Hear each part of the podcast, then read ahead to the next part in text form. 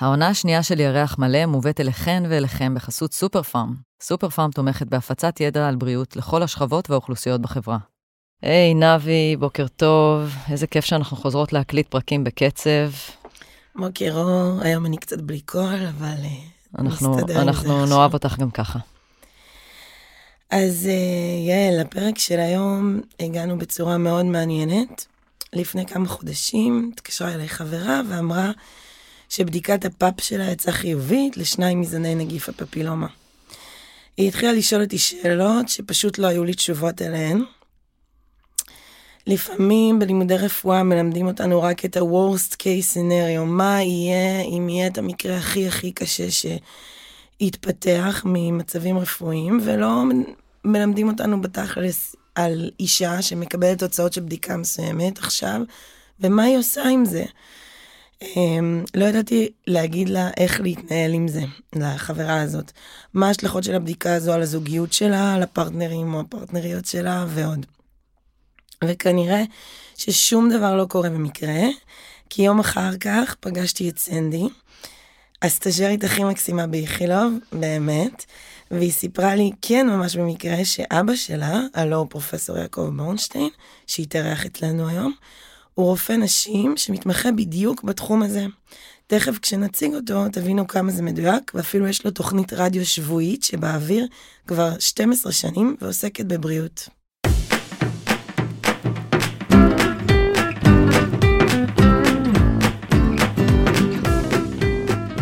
היי, אני יעל זילברמן רומנו.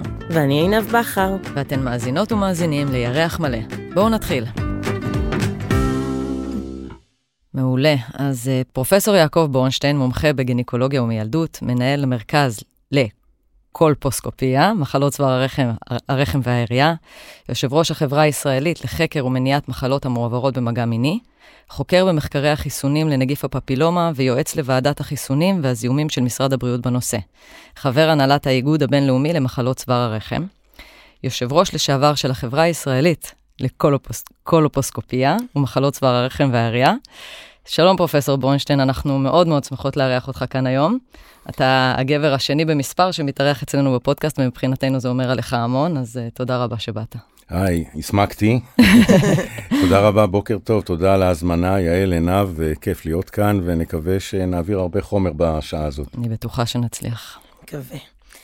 אמ, אז מה שלא הזכרנו זה שהזכרנו בקטנה, זה פרופסור בורנשטיין גם עורך ומגיש תוכנית הבריאות השבועית, רופא פרטי, ברדיו צפון, שמשודרת כל יום שישי, מ-10 עד 11 בבוקר, ובה הוא עורך שיחות עם הרופאים והרופאות הבכירים ביותר בארץ. ומביא למאזינים והמאזינות את המידע המעודכן ביותר והמחקרים החדשים, וגם מי הם הרופאים המומחים החדשים באזור ואיך ניתן להגיע אליהם בעת הצורך. פרופסור בורנשטיין, אתה למעשה אחד מסואלי הדרך לדור הפודקאסטים שלנו, עם ותק מרשים מאוד של 12 שנים בתוכנית הרדיו המעולה, בה אתה מנגיש רפואה לפריפריה, אז תודה על זה. אה, תודה לך שאת מזכירה את זה. אולי אתם יודעות, אבל תוחלת החיים בפריפריה, במיוחד בגליל, ארבע שנים פחות מה שבמרכז, ארבע וואו. שנים פחות. וכשהתחלתי עם התוכנית רדיו, חשבתי למה תוחלת החיים כל כך נמוכה, וזה בעיקר בגלל חוסר מודעות. Mm-hmm. ומה שאני עושה כבר 12 שנים, אגב, בהתנדבות מלאה, זו ההתנדבות שלי לקהילה שלי. נהדר. אה, אנחנו מגישים להם ומספרים להם על חידושים ברפואה, ואיך הם יכולים למצוא את זה ממש באזור שלהם. זה מדהים, ואני חושבת שגם הפודקאסט הזה נולד מאותם, אה, מאותם צרכים מנים. של אה, באמת להנגיש מידע. אה, רפואי לאנשים. אז אולי נתחיל באמת אה, בזה שתספר לנו איך הגעת להתמחות ברפואת נשים, ככה איך התגלגלה בכלל הקריירה שלך, ומתי התחלת להתעסק דווקא במחלות צוואר הרחם והעירייה ובחקר מחלות אה, שמועברות במגע מיני. תראי, לגינקולוגיה החלטתי ללכת אחרי רוטציה, סבב. במיילדות וגינקולוגיה כסטודנט. אגב, אם את חושבת על זה, זה היה לפני כך וכך שנים. כן. המיילדות והגינקולוגיה היום היא בכלל לא מה שראיתי כשהייתי כן. סטודנט. אני אתן לך דוגמה, בזמן שהייתי סטודנט לא היה אולטרסאונד. וואו. אז, אז, אז הייתי בחד... כן, לא, לא, לא להאמין. הוא היה בשחור לבן, סתם. לא היה, לא היה. ואני זוכר שהייתי בחדר לידה ולימדו אותי לקבל לידה וקיבלתי לידה.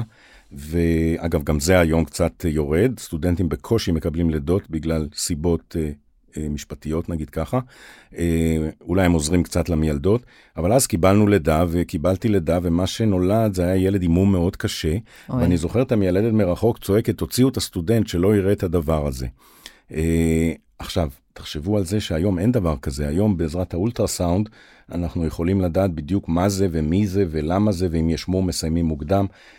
אז אמנם הלכתי למקצוע הזה דווקא בגלל מה שלמדתי אז וראיתי אז, אבל זה, זה שונה לגמרי היום. עכשיו, איך התגלגלתי גם לעסוק אה, במחלות צוואר הרחם והעירייה? אז אה, בזמן שאני התמחיתי, גם לפני כך וכך שנים, זה היה נושא מאוד מרתק. אני חשבתי שהנושא הזה של מחלות טרום סרטניות ואיך נוצר מצב טרום סרטני ואיך הוא הופך לסרטן, זה אחד החלקים ברפואת נשים שיש בו המון מדע ואפשר עוד לחקור אותו. והלכתי לכיוון הזה ונסעתי ליוסטון טקסס אגב הייתי שם שנתיים פלושיפ מלא לא כזה קצר אלא ממש מלא כולל מחקר כולל קליניקה ואז באותה תקופה אה, התחיל העניין בווירוס הפפילומה HPV mm-hmm. שבטח נדבר עליו היום. אגב למה התחיל כל כך מאוחר כי זה אחד הווירוסים שקשה לאתר אותם אה, זה וירוס שניתן לאתר רק בשיטות של ביולוגיה מולקולרית, ורק בשנות ה-70-80 של המאה הקודמת התחיל העיסוק בביולוגיה מולקולרית, וניתן היה לאתר את הווירוס הזה, כי הוא לא גדל בתרבית, הוא לא גדל בתאים, פשוט צריך לאתר את ה-DNA שלו. ומהרגע שידעו לאתר, אה, בשנת 83 היה אותו איתור שבזכותו פרופסור הרל צורהאוזן שנים אחר כך קיבל פרס נובל וואו. על מציאת הקשר בין הנגיף לסרטן צוואר הרחם. ובדיוק באותה תקופה הגעתי לארצות הברית ועסקתי בכל הנושא הזה, שכלל גם מחלות צוואר הרחם, איתור, אבחון, טיפולים בלייזר, שגם היה חדש אז, אה, וגם מחקר, ויש לנו כמה מחקרים יפים שפרסמנו שם. אגב, לא רק של צוואר הרחם, המקום שהייתי בו, מנהל המחלקה היה אה, אחד המומחים העולמיים למחלות וולבה, אה, פוט, והוא כתב ספרים על כך. גם במצבים הטרום סרטניים, שאגב אותו וירוס שגורם לסרטן צוואר הרחם גורם למצבים טרום סרטניים וסרטן של הוולווה, שזה עוד יותר וואו. קשה כי, כי זה ממש מעוות את אברי המין, זה לא כן. משהו פנימי. אה, אז בנושא הזה גם עסקתי, זה היה המחקר הראשי שם, והנושא השני שהתוודעתי אליו תוך כדי עבודה, זה היה מה שקראו אז וסטיבוליטיס והיום וולבודיניה. שגם בזה היו לו המון הפניות, כי זה היה חדש שם, ולמדתי... שאלה בעצם כאבים אה, בנרתיק. כאבים בנרתיק, בעיקר בקיום יחסים, mm-hmm. בפתח הנרתיק, יותר נכון. אני התגלגלתי, אני חזרתי לארץ ופתחתי מרפאת וולבה, ראשונה בארץ, והתגלגלתי, ועסקתי במחקר, והתגלגלתי להיות, אגב, הנשיא של החברה הבינלאומית לחקר מחלות הוולבה כעבור שנים. Oh. גם הבאתי לארץ כנס גדול בתחום הזה. אמ, אז זה היה, ככה התגלגלתי, כמו שאת אומרת. Mm-hmm. בנוסף, אה, מעניין, אותו פלושיפ שהייתי שם, וזה אה, עצה לכל הרופאים הצעירים שאולי יגיעו לפלושיפ, זה, זה, מש, זה משנה את חייך בעצם. כי דברים שלמדתי שם ואנשים שנחשפתי אליהם השפיעו כל חיי. ואז uh, פניתי גם לעיסוק בצוואר הרחם, לא רק בוולבה, ובתוקף זה גם עסקתי במחקר, ו... התמניתי ליושב ראש ועדת הטרמינולוגיה, זו ועדה שקובעת מונחים אה, של צבא הרחם, והיום מה שעשינו, וזה עד היום מצוטט, זה טרמינולוגיה או מינוח של כל דרכי המין, מבחינת קולפוסקופיה, קולפוסקופיה זה הסתכלות עם מכשיר אופטי, אה, והטרמינולוגיה הקיימת היום, גם של צבא הרחם, גם של נרתיק, גם של וולבה, כולל אנוס אגב, גם של שיטות הניתוח וגם של המינוחים של מה שאתה מנתח, אה, נוסדו אז על ידינו. האמת שזה לא השאלה שתכננתי לשאול, אבל בגלל שאני אשמח שהמאזינות יישארו עמנו, אתה יכול אולי בשני משפטים אה, להסביר על המבנה, כי הזכרת את כל האיברים והחלקים, ואני לא בטוחה שכולן יכולות לחבר את זה אחד לשני.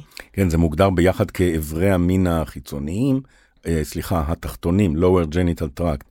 אה, אז בוא נגיד, אם אנחנו מתחילים מבחוץ, מה ש... שנשים יכולות לראות. אגב, לא כל הנשים מסתכלות, אתם יודעות. כן, יש לנו שני פרקים שלמים על כן. זה.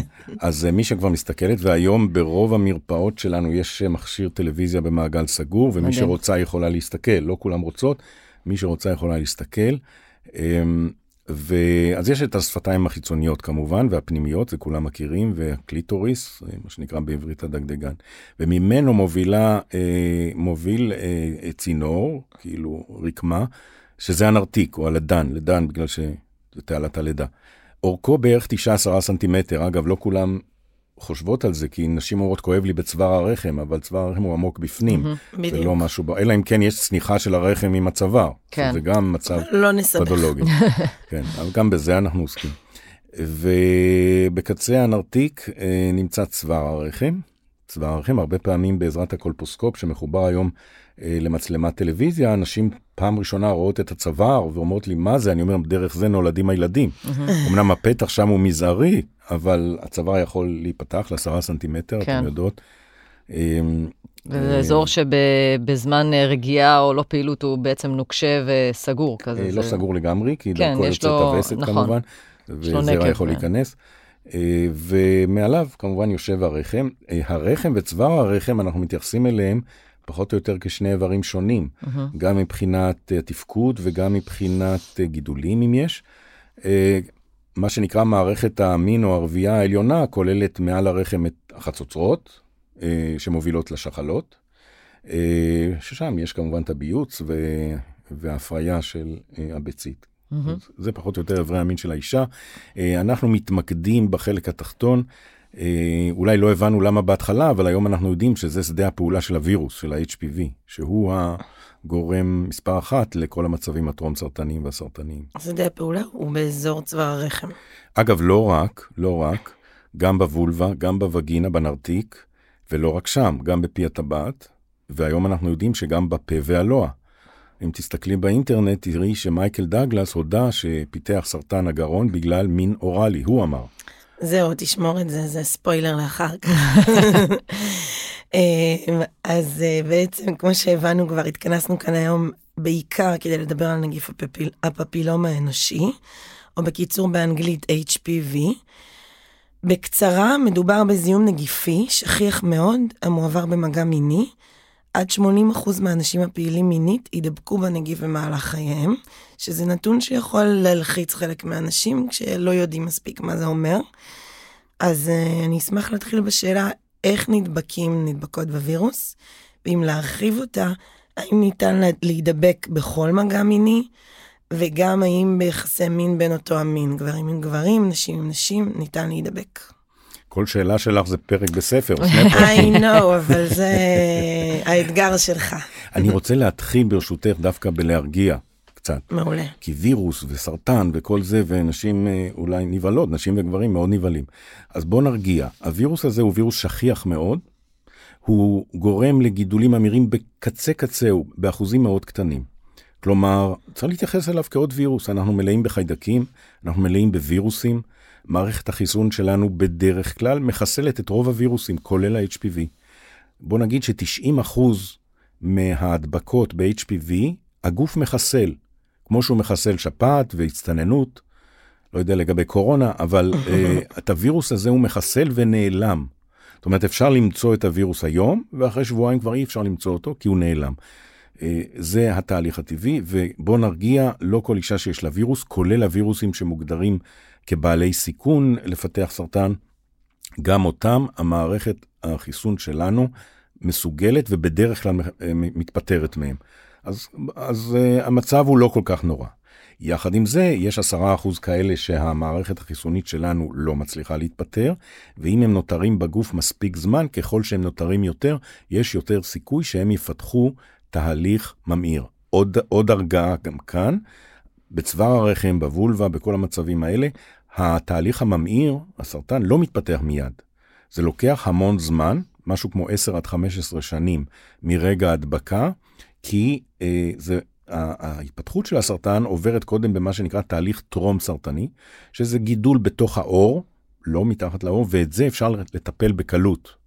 לפעמים בטיפולים כירורגיים, לפעמים בטיפולים לא כירורגיים, כך שבו קודם כל נרגיע. אבל מכאן נובע שכדי למנוע סרטן צוואר הרחם, ועוד גידולים שקשורים לווירוס, כדאי מאוד לעשות מה שנקרא screening, סריקה בעברית אגב, למצוא בשלבים מוקדמים או את הווירוס או את המצב הטרום סרטני.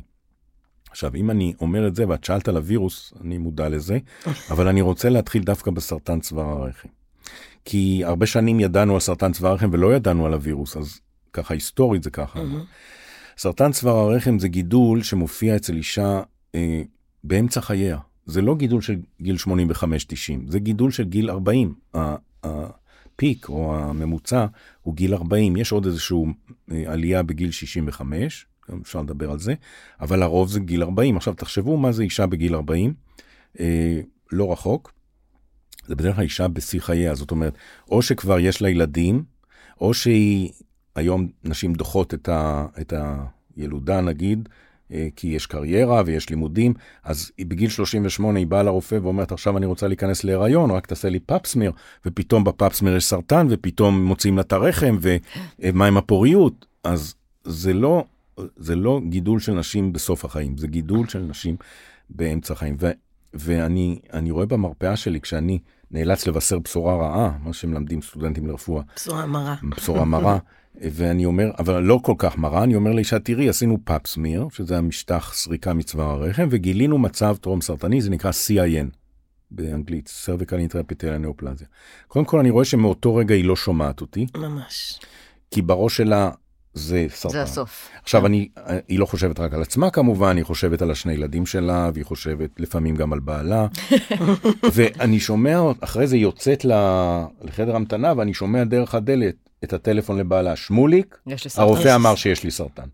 ויש מחקרים שהראו, כשאתה מודיע לאישה שיש לה מצב טרום סרטני, זה אותו חרדה ו- ולחץ כמו סרטן, וצריך באמת מאוד מאוד להבין את זה, שאתה עושה כל כך הרבה בבשורות אה, מרות כאלה.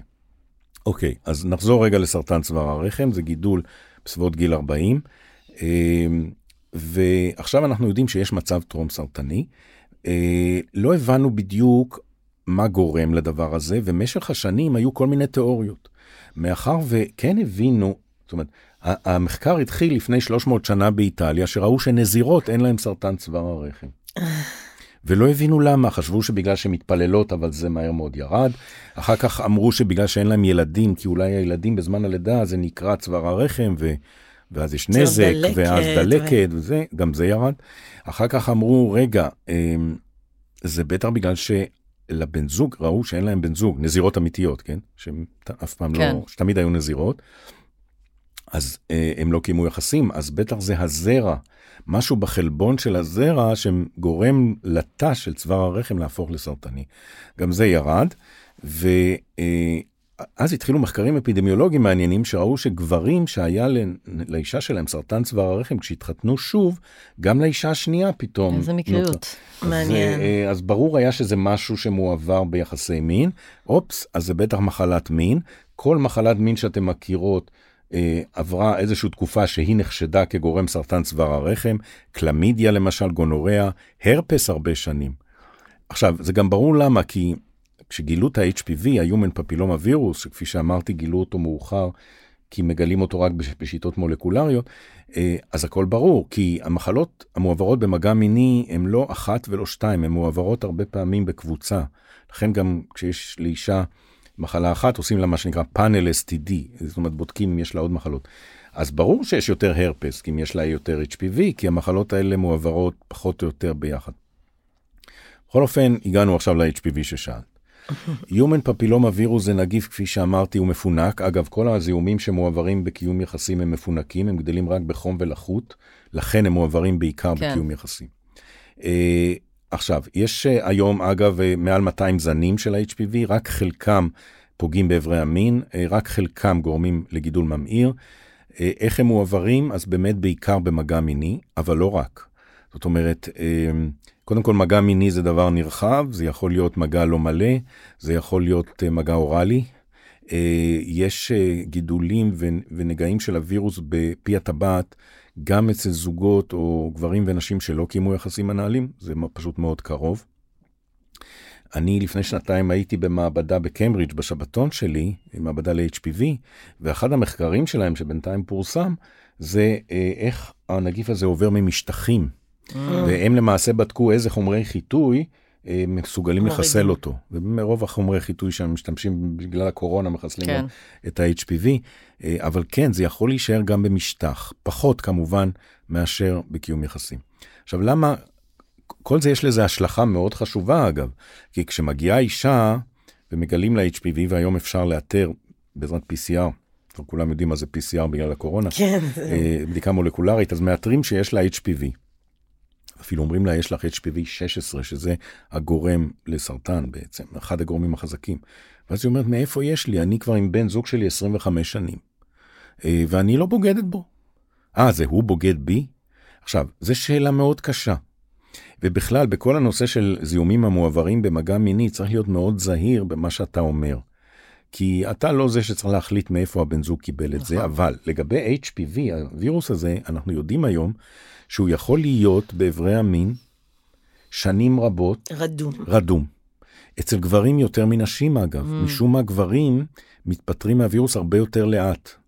כנראה שיש כאן מגדר, אתן עוסקות ברפואה מגדרית, אצל גבר איבר המין הוא מכוסה באור, אה, שעליו קרטין, ואצל נשים רוב איברי המין זה אה, מוקוזה, מה שנקרא רירית. ומסתבר שהנוגדנים נגד HPV מסוגלים לחדור למוקוזה הרבה יותר בקלות מאשר לתאי הקרטין. Mm-hmm. אז גברים מושכים את הווירוס שנים רבות. אז יכול להיות אה, בחור צעיר שבגיל 16 נדבק ב-HPV 16, עד גיל 70 הוא סוחב את הווירוס, וואו. בגיל 70 הוא הדביק את הבת זוג שלו. וואו. למה שמדי פעם זה יוצא? כן. ואז עכשיו ברור מאיפה היא נדבקה, או ההפך, או היא סוחבת את זה ומדביקה אותו והוא מדביק אותה. בזיהומים שמועברים ביחסי מין יש מה שנקרא פינג פונג, זה עובר בין בני הזוג, צריך לקטוע את שרשרת ההדבקה.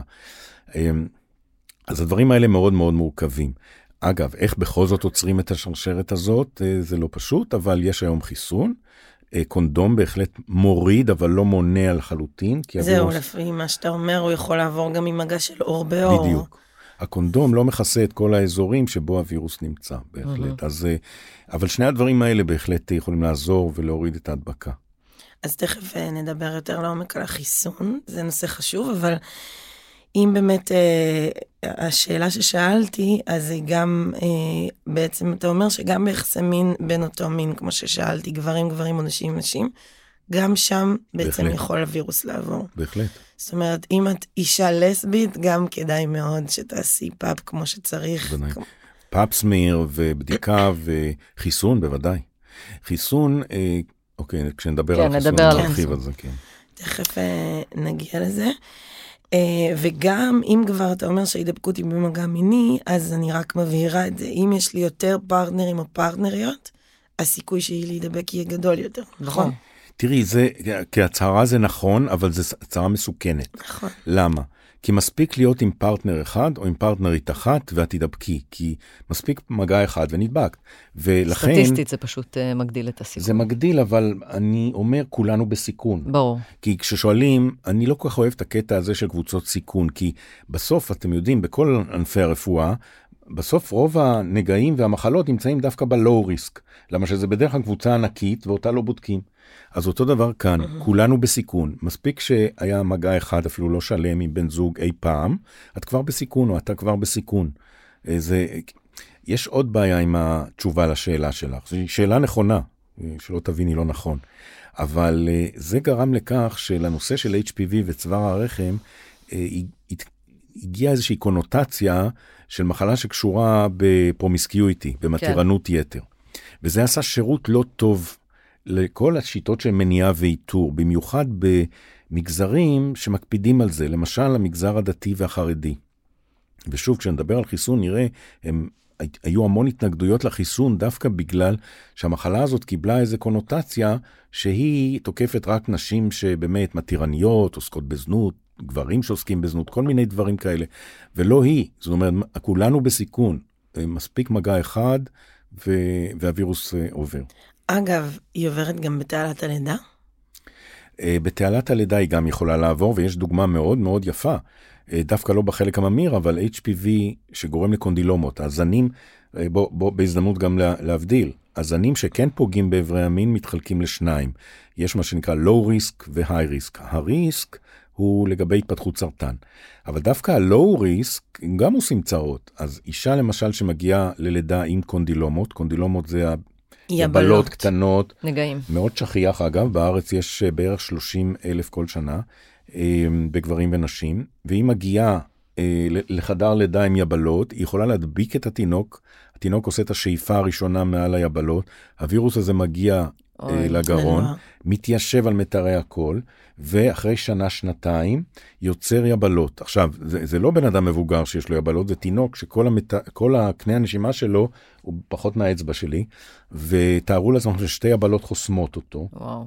יש מה שנקרא סטרידור, זה אחת הסיבות, אה, ויותר מזה, התיאור הראשון בעיתון מפורסם שנקרא New England, של יבלות במטרי הקול, היה דווקא אצל מישהו שבא עם דלקות ריאה חוזרות וחוזרות ולא הבינו מאיפה הדלקות, וזה למעשה, ב-CT ראו שהריאות אכולות לגמרי, ומתי גילו מה זה? כשהכניסו לו צינור קנה, טובוס, ואז פתחו את הלוע וראו יבלות במטרי הקול. ומסתבר שהיבלות האלה גם ירדו אה, לריאות, והילד הזה לא חי. ואז זאת אומרת, אז כן, זה עובר בתעלת הלידה. אה, אגב, לגבי המקרה הזה, באמת, איך אפשר למנוע? אז ראשית, אישה שיש לה יבלות, אפשר לטפל בהיריון. לא בכל דבר, אבל יש טיפולים בהיריון. זה בדיוק רציתי ו... לשאול, האם לפני לידה מישהו בודק את זה כדי לוודא האם הלידה בטוחה במרכאות אה, ללידה וגינלית, או שעדיף אה, לקבל החלטות? ניתוח קיסרי. כן. אוקיי, כן בודקים, אישה נבדקת בהיריון מספר פעמים, ואם הרופא מגלה את זה, או היא בעצמה מגלה את זה הרבה פעמים, אז זהו, שלא צריך להירתע מזה ולהגיד בהיריון לא מטפלים. אפשר לטפל בהיריון, רצוי מאוד לטפל בהיריון. אפילו אנחנו מטפלים בסביבות שבוע 30 כזה, כדי שזה יתרפא עד uh, הלידה. Mm-hmm. אפשר לטפל בלייזר, הוא לא פוגע בהיריון, זה טיפול חיצוני. ואז היא מגיעה ללידה ללא יבלות. Mm-hmm.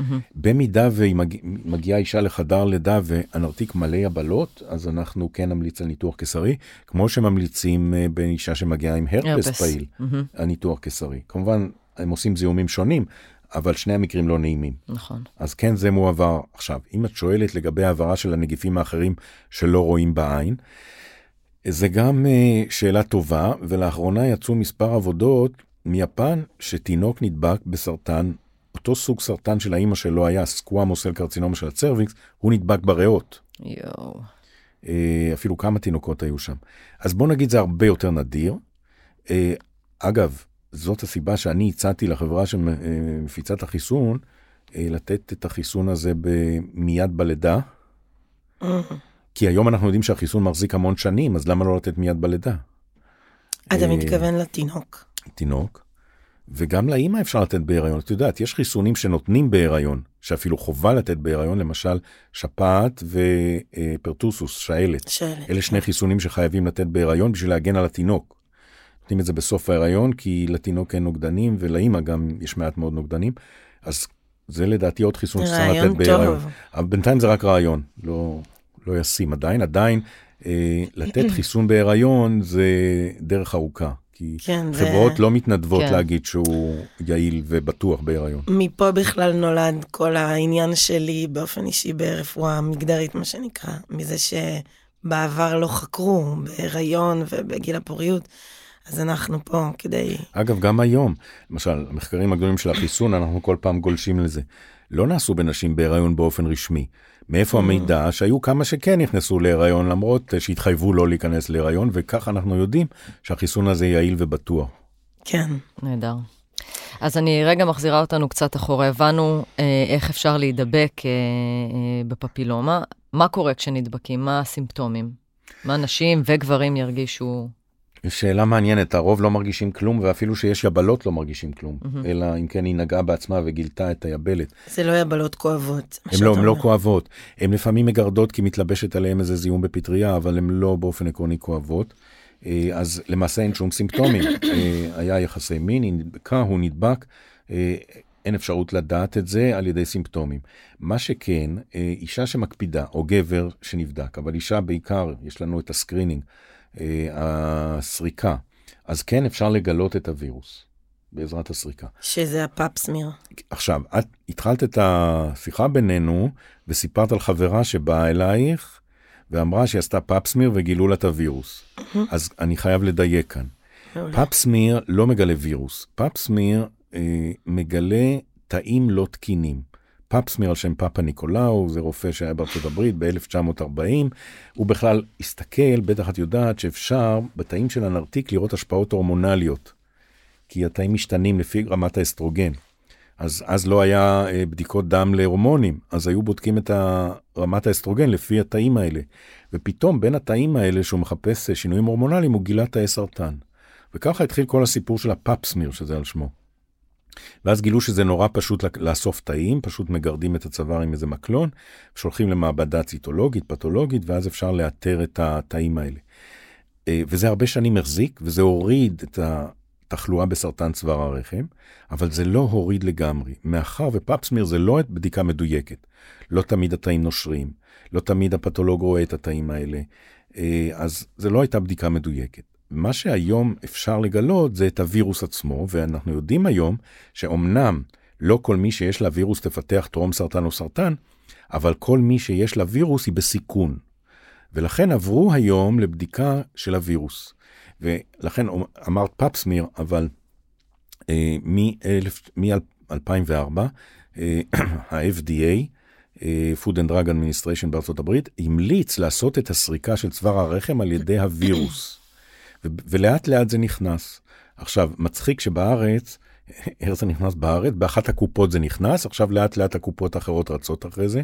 כמובן בקליניקות הפרטיות אני כבר 15 שנה אה, שולח את הבדיקה הזאת, אבל אני לא אזכיר את השמות של הקופות, אבל לאט לאט זה נכנס לקופות, והיום הסריקה הראשונית מתחילה להיות בעזרת הווירוס. זאת אומרת, האישה יודעת שהיא הלכה לפאפסמיר, אבל היא מקבלת תשובה של הווירוס. עכשיו, רגע, אם הווירוס שלילי, כלומר לא מצאו HPV, בזה נגמר הסריקה, והיא יכולה לבוא שוב בעוד שלוש או אפילו חמש שנים. זה יעבור בסוף לחמש שנים. במידה וגילו אחד הווירוסים שהוא היי ריסק, שעלול לגרום למצב טרום סרטני או סרטני, אוטומטית לוקחים את אותו בקבוקון נוזל ועושים את הפאפ השגרתי, כדי לראות גם אם כבר יש תאים טרום סרטניים. ואז התשובה שמתקבלת, וככה היא מגיעה למרפאת קולפוסקופיה, Uh, התשובה שמתקבלת היא HPV 16 ותאים מסוג high grade נגיד. ואז הקולפוסקופיסט, זה שמסתכל על הצוואר, כבר יש לו את כל התמונה, גם את הווירוס וגם את התאים. אז בעצם היום כל אישה שמגיעה אה, לגינקולוג, גינקולוגית, ועושים לה מה שנקרא פאפסמיר, זה מה שהיא חושבת נכון. שעושים לה, לוקחים ממש מטוש ו... אה, לוקחים אה, איזושהי... תאים. אה, תאים. שפשפים מ- ומורידים תאים. מצוואר הרחם, אז קודם כל נבדק, נבדקים תאי הווירוס. המולקולות זה... של הווירוס. נכון, סליחה. זה בחלק מהקופות, זה רק עכשיו כן, תופס כן, השיטה הזאת. זה כבר, זה כבר בשתיים ועוד מעט בעוד שתיים. אוקיי, בוא נגיד שזה הכלל. אה, ואחרי זה רק אם זה יוצא חיובי לווירוס, אז בודקים גם את התאים עצמם. בדיוק. מאותה דגימה. השאלה גם אם התאים יכולים להיות מפוזרים בכל מיני מקומות, בצורה שהתאים שלקחת, הם יהיו לא סרטניים. זה גם שאלה מעניינת. אה, אחד הדברים שחשובים בצוואר הרחם זה שבדרך כלל המצבים הטרום סרטניים מתחילים באותו מקום בצוואר. Mm. יש בצוואר, כשאת מסתכלת על הצוואר זה עיגול, כן, פתח הצוואר, ובעיגול הזה יש שני סוגי אור, שני סוגי רירית. החלק החיצוני, שהוא נקרא תאים סקואמוס, והחלק הפנימי שהם תאים גלנדולריים, כאילו בלוטיים, ובגבול בהם מתפתח המצב הטרום סרטני. כן, תמיד יודעים שבגבול יש מלחמות. כן, לגמרי. אז, אז בגבול הזה מתפתחים התאים הטרום סרטניים, וזה כל העיקרון של בדיקת הקולפוסקופיה.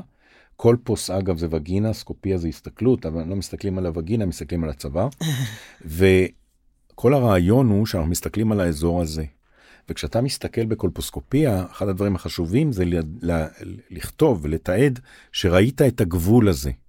כי אם לא ראית את הגבול הזה, אז לא ראית את כל הנגע, ואולי מסתתר נגע במקום אחר. בכל אופן, בקולפוסקופיה, ברגע שהפאפסמיר לא תקין, או הווירוס, מסתכלים על האזור הזה, וגם ב Pap smear למעשה התאים שאנחנו מסירים הם משם. Mm-hmm. וכל Pap smear מגיע קודם כל עם, הש... עם התשובה האם הוא מספק.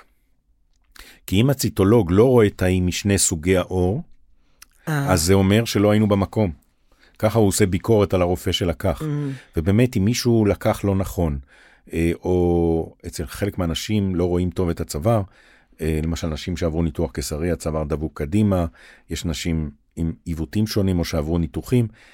אתה תמיד צריך להקפיד כרופא לקחת באמת מהאזור הזה, אבל אם לא נלקח משם, הציטולוגיה יעלה על זה. והוא יכתוב, הדגימה לא מספקת. וצריך לחזור עליה. אוקיי, okay, והקולפוסקופיה היא uh, בדיקה קשה? אז אני אסביר. אז בוא נגיד אנחנו הולכים עכשיו במסלול של החברה שלך שהיה לה פאפסמיר לא תקין. אני מניח שהיה לה גם, זאת אומרת היה לה וירוס, mm-hmm. ואם זה HPV 16 או 18 בכל מקרה היא תגיע לקולפוסקופיה, גם אם לא יהיו תאים לא תקינים. כי 16 ו-18 הם בכזה סיכון שכן כדאי לעשות קולפוסקופיה גם אם לא גילו תאים. אז עכשיו כשיש 16-18 או פאפ לא תקין, מה עושים? שאלה לסטודנטים לרפואה ולרופאים צעירים, קולפוסקופיה. כן. קולפוסקופיה. זו שאלה שחוזרת על עצמה במבחני גמר. תמיד. מה זה מרפאת קולפוסקופיה? אז שם יושב מומחה שיש לו גם מכשיר אופטי, היום זה מחובר, כמו שאמרתי, למצלמה ואפשר לתעד. אה, על הצוואר גם עושים כל מיני צביעות כדי לראות יותר טוב.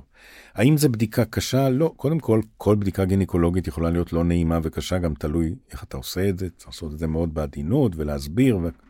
אבל זה לא יותר מבדיקה גינקולוגית בעצם, כי אתה כן צריך לשים ספקולום, שזה המפסק, ואתה כן צריך לפתוח אותו כמו שצריך בשביל לראות את הצוואר. במיוחד שכמו שאמרתי, לפעמים הצווארים הם קדימה, אחורה ולא רואים בדיוק. חשוב מאוד שלקולפוסקופיסט יהיה כיסא שהוא יכול להזיז אה, קדימה ואחורה, כדי שאפשר יהיה אה, את הזווית של הצוואר לשים במקום הנכון. אה, הבדיקה, הדבר שמסתכלים על הצוואר באופן כללי, ואז מורחים חומר, שזה מין סוג של חומץ כזה, מהול. מה עושה החומץ? זה גם אחד הפלאים, הוא צובע בלבן את התאים הלא תקינים, למשך דקה או שתיים. ואז בדקה או שתיים האלה עושים את הבדיקה, אפשר למרוח שוב ולראות שוב. בדיקה נוספת זה צביעה בעזרת לוגול, שזה סוג של יוד, כי מעניין, בנרתיק ובצוואר הרחם, התאים התקינים מכילים גליקוגן, שזה חומר שנצבע ביוד. תאים לא תקינים לא מכילים גליקוגן. אז יש כל מיני פטנטים כאלה שאנחנו צובעים, יש לנו פילטרים גם במכשיר האופטי הזה. קולפוסקופיה, התפקיד שלה לזהות את המקום הכי גרוע בצוואר, איפה שחשוד לנגע. ויש לנו שיטות, כבר אמרתי, אם זה נצבע בלבן, אם יש כלי דם, רואים כלי דם, כמו שרואים בעין אגב. בקרקעית העין, אז אפשר לראות בצוואר, ומהמקום שנראה הכי גרוע, ובעוד כמה מקומות, לוקחים מה שנקרא ביופסיה. את הביופסיה הזאת שולחים לבדיקה פתולוגית, והפתולוג הוא זה שקובע האם יש שם מצב טרום סרטני או לא. בדרך כלל לא מטפלים ולא מציעים טיפול רק על סמך פאפסמיר. Mm-hmm. Okay. יש, יש לזה הסתייגות היום, כי יש היום guidelines uh, או נהלים חדשים שיצאו מארצות הברית, שאם HPV הוא 16 והפאפסמיר יוצא high grade, אז אפשר ללכת ולעשות את הטיפול הניתוחי, אפילו בלי קולפוסקופיה, אבל זה בגלל שאין להם קולפוסקופיסטים שם. כן, הם בפירוש מודים, בפירוש מודים. אוקיי. Okay. עכשיו, עוד כמה דברים, שאלתי אם זה כואב, וזה כן שאלה חשובה, כי נשים מפחדות ונמנעות מלבוא לבדיקה.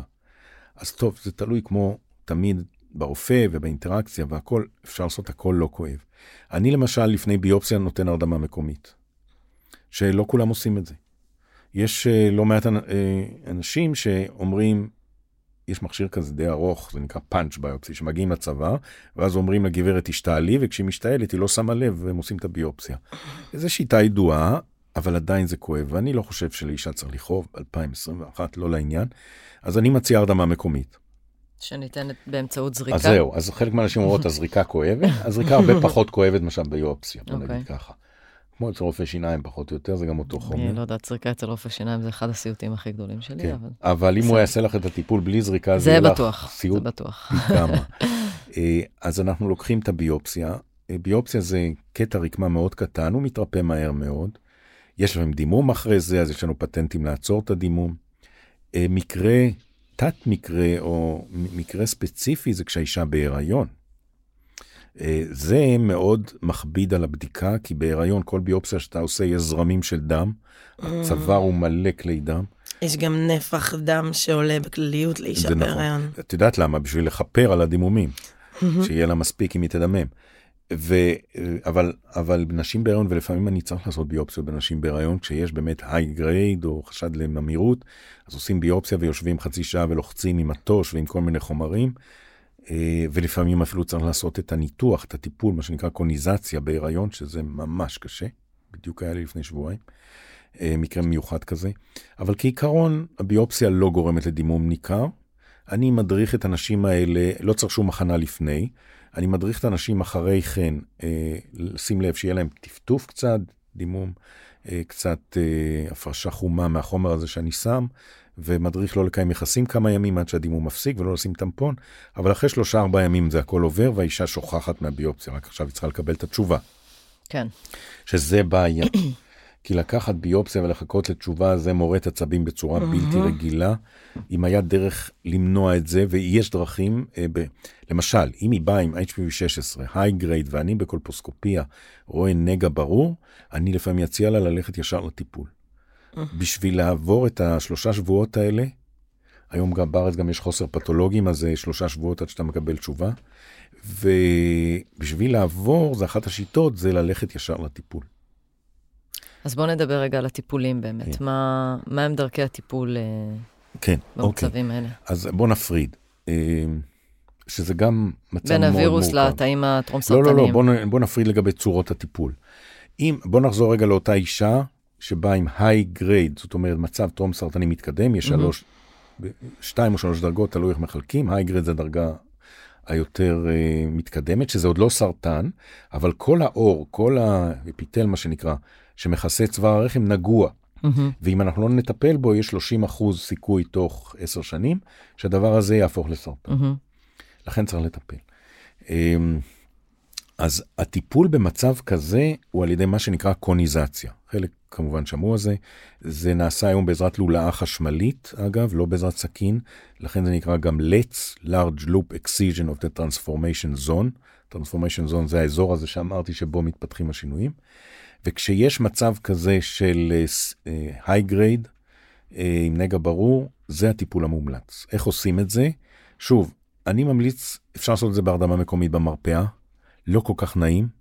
אה, חלק מהמטופלות שלי עושות את זה בהרדמה כללית קצרה, אני ממליץ, אה, פלוס הרדמה מקומית, שהמרדים לא יצטרך להעמיק את ההרדמה הכללית, אבל זה באמת פרוצדורה קצרה מאוד, ובעזרתה אנחנו מורידים את כל החלק התחתון, אני מראה לכם פה, לא רואים את זה בשידור, אבל כל החלק התחתון, כל הפה של הצבא מורידים. למה את הכל ולא רק נקודה אחת?